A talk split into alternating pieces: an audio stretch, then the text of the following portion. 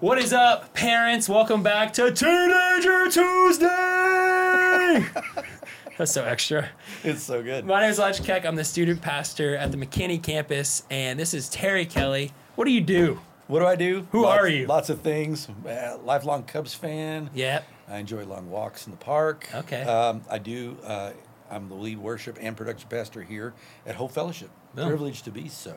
You might know this guy from stage. He's always on stage with his guitar singing, singing it up. So um, he's actually going to lead us in a song. Uh, yeah. Acapella. Acapella, that's right. Uh, we are here. Uh, if you missed part one, what are you doing? Go back and watch part one. You're crazy. This says part two for a reason. Um, and super simple. Um, we were talking about worship. And last time we talked about kind of this idea of expression of worship and how do we teach our kids in that. And so uh, the second question that we have is super simple. What are some ways that parents can intentionally, over time, grow their children and worshipers in expression? Yeah, I think I think it, you have to back up because sometimes it's like, well, I'll just model it. I'll just walk around the house and do this a lot, you know, and just try not to run into things. but uh, you know, I really think it really starts with a relationship with Jesus, like an authentic one that is not um, put on, uh, but more about you. Just you're you're asking God, man, help me in my brokenness. You know, because Yeah. some of the best moments Wow. with my kids is when I apologize or when I go, yeah, I didn't do that right. Yeah. and I want to, you know, you may have done this wrong, but maybe I did this wrong. And let's, you know, there's an authentic vulnerability that happens that I think in that moment they get to see somebody who's not perfect because that's all of us Yeah. and understanding that worship is not you know some olympic sport of like we have to be really good for a certain amount of time and then we get to worship but instead it's for us in our worst moment in our best moment in our uh, in our sinfulness at times Yeah. because you know and, and in our anxieties in our in understanding that you know I, th- I think modeling worship is something that isn't for just the happy that is but it's also you know if we see it in scripture we see it modeled really well in scripture Yeah. it's it's by the depressed it's by the hurting it's by the broken Yeah. so That's all great. of the above I love that the vulnerability of worship. Like that's something that's not talked about a lot, but that's really the heart of worship. Mm-hmm. Coming vulnerable to God. Like if you if you and this can kind of be confusing. And I think um, for a parent um, coming from this idea of like, well, my kids are in fourth grade and they're singing just ridiculous songs in you know they're coming home with these crazy songs that are worship songs Mm-hmm. and then my teenagers are coming back and they're jumping and doing dance moves to worship Yeah. but i know this type of worship uh, how, maybe give me an idea of how parents can help kind of with that expression so you talked about that vulnerability showing that vulnerability but you know how is how does someone who has a fifth grader who is new to worship not even not even quite themselves you know like into like the slower worship or like that vulnerability side of worship how can a parent you maybe approach a conversation about it yeah um, but express that I, I you know i think i would just think in terms of if my kid is attempting to move in the direction of god in their expression yeah I'm just pretty excited about that, you know. And if it's awkward, well, that just fits with everything else that it means to be a kid. It's just awkward to be a kid. Yeah. It's awkward to be an adult, actually.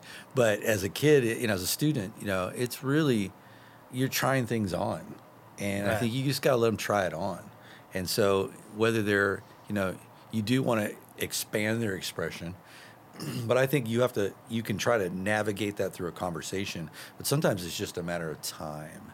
And as they're, they're in situations, I mean, being at Hope Students is such an incredible opportunity to try those worship things on because Yeah.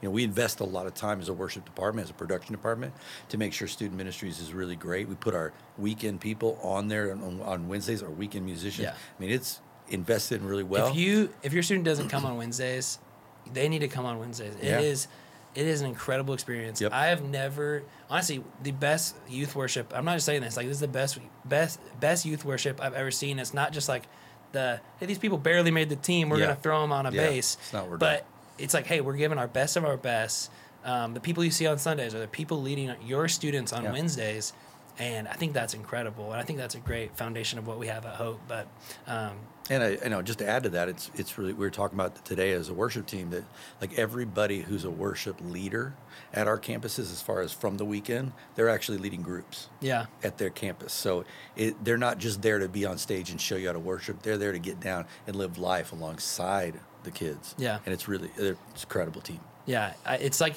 there's no stage mentality, Right. Uh, which is awesome, and your students get to see that. Um, Gabe, who leads worship at the McKinney campus, um, you know, at camp he was really nervous to do worship and camp. Yeah. very nervous about it, and um, like I'm gonna be so tired, but I have to do worship. and I was like, dude, he, leads a group on on Wednesday nights, and I said, dude. You don't want to miss what God's doing Right. in their lives, and he got to baptize one of his students who, I mean, has gone through this crazy story, and he got to baptize him the, the week after camp. And I was like, and he, he came out and said, that's what it's all about right there. And so I think just that connection of, you know, it's more than just a stage thing, it's more than just a song. Mm-hmm. And y'all do an incredible job at picking songs. It's, it's very intentional, and mm-hmm. they're they're different songs. They're not all different than mm-hmm. Sunday, but uh, maybe describe that to to, Sure. to parents of like, is there a difference in music? Is there a difference in song Yeah. that that they're gonna hear? There's definitely some crossover, but we're pretty deliberate about trying to make sure that the songs that we're choosing for students are, uh, you know, geared towards something that would connect with them. And Yeah. we, we feedback from the students, um, but also on the weekend, um, thinking about who you know it's a, it's a, even a wider demographic, so we think about about that. But in all of it, what's really important for us is to